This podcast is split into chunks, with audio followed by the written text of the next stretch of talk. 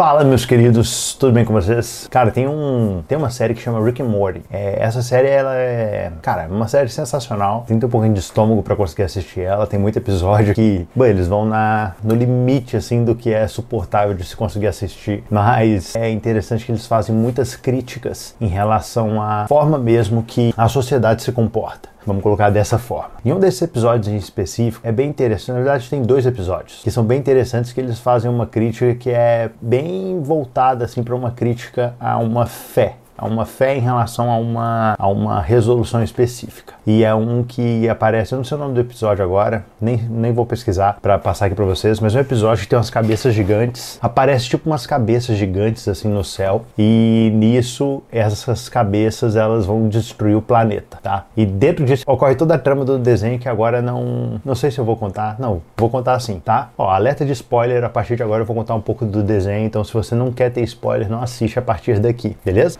Mas como é, que, como é que funciona? Aí aparecem umas cabeças gigantes assim no céu e no desenho assim mostra quem sabia de fato o que estava acontecendo era o, o, Rick. O Rick sabia o que estava acontecendo. Aí o governo dos Estados Unidos vem, vai até ele para perguntar, tipo, e agora? O que, que a, gente, a, gente, precisa fazer? O que, que essas cabeças querem? E aí ele já sabia qual é o desejo dessas cabeças. E eles criam uma música que chama Fica Tranquileba. Enquanto eles vão lá e cri, o Rick vai lá e cria essa música para entregar para eles. Cara, é difícil explicar esse episódio. Nossa, é difícil. Cara, na boa, vai lá e assiste. Tá? Vai lá e assiste esse episódio porque é tanta coisa sem nexo que eu vou ter que explicar aqui que é mais fácil você ir lá e assistir para daí aqui fazer sentido. Mas no final das contas, o que é importante é o seguinte: houve um erro de atribuição em relação a um fato que estava ocorrendo. E isso é muito interessante, porque eu percebo que uma das principais dificuldades nossas é, a, de fato, uma percepção da realidade. E eu me explico aqui. Por exemplo, é, quando a gente vai contar a nossa história, tipo, do nosso passado agora para o nosso presente, a gente tem um, um, monte de viés de atribuição. Eu, olhando da minha perspectiva, eu percebo em mim vários tipos de atribuição que, na verdade, eu não posso afirmar com certeza, veementemente, que foi somente aquela situação que transformou minha vida em determinado ponto. Consegue entender? Tipo assim, eu no discurso eu posso chegar e falar assim, não, porque foi isso que aconteceu e depois disso mudou. Ah, foi por causa disso. Só que na verdade, quando a gente vai na raiz da coisa, a gente não consegue ter certeza se de fato foi aquilo, entende? E a maioria das coisas na nossa vida, quando a gente está analisando essa relação de causa e efeito, ela, ela nunca é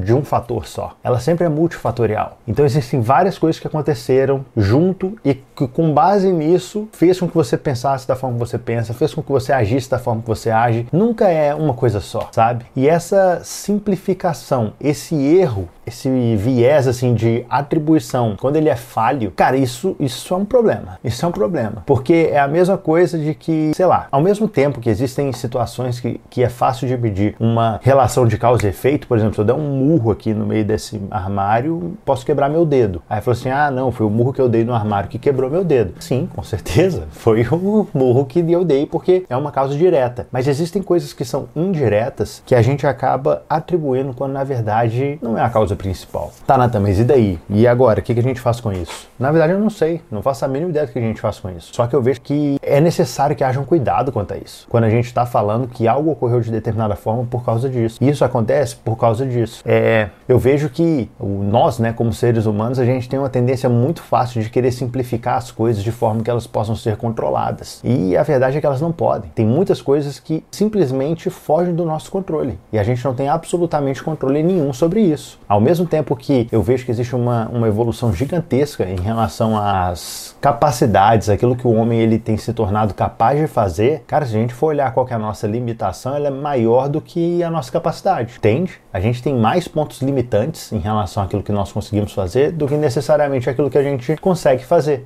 aquilo que a gente consegue fazer, ele é finito. Existe um volume, por maior que ele seja, existe um, um, um volume de informações finito quanto à nossa capacidade. Ah, a gente pode agora ah, voar, a gente pode agora fazer isso, fazer aquilo. É, tipo, estamos começando a ir para o espaço. Só quando a gente para para pensar no que a gente não consegue fazer, tem muito mais coisa do que o que a gente consegue. Pode parar para pensar. Então, então, por exemplo, fora a questão da limitação humana, tira energia, tira esse domínio que o homem tem em relação à eletricidade, corta a eletricidade. O que, que o homem é capaz de fazer sem eletricidade? Vamos supor que a partir de agora, zero, não existe mais. Meu, faleceu. Tipo, não, não, limita um monte tudo que a gente consegue fazer. Então, tipo assim, no final das contas, é uma coisa que a gente criou que de certa forma nos dá um poder que, na boa, cortou isso aí, acabou tudo, sabe? Acabou tudo, não, mas acabou grande parte da, da nossa capacidade. Enfim, o que eu vejo assim em relação a isso é que a gente tem que tomar muito cuidado quando a gente está determinando qual que é uma relação de causa e efeito quanto a uma conquista ou quanto a algo que aconteceu. Eu vejo esse problema principalmente dentro de um viés religioso, sabe? O que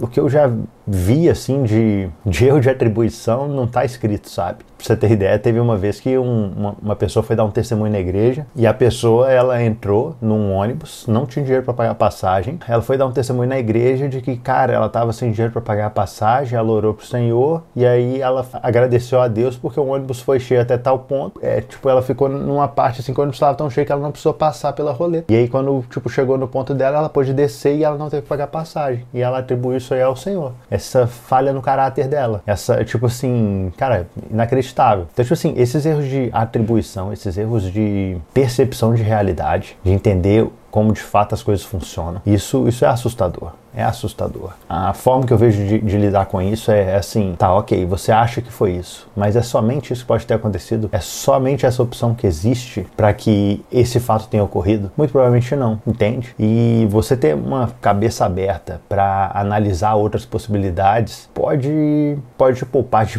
de muito, muito problema ali na frente, entendeu? Muito. Isso pode fazer com que você deixe de ser uma pessoa rasa, uma pessoa superficial, que só fica na, na superficialidade de uma coisa sem de fato entender o que de fato acontece, sabe? E eu não estou me, posicionando aqui como alguém que de fato entende o que acontece, mas justamente por não entender, eu, eu tenho esse questionamento. Tipo assim, será que a atribuição, você está atribuindo algo que faz sentido, algo que de fato é real?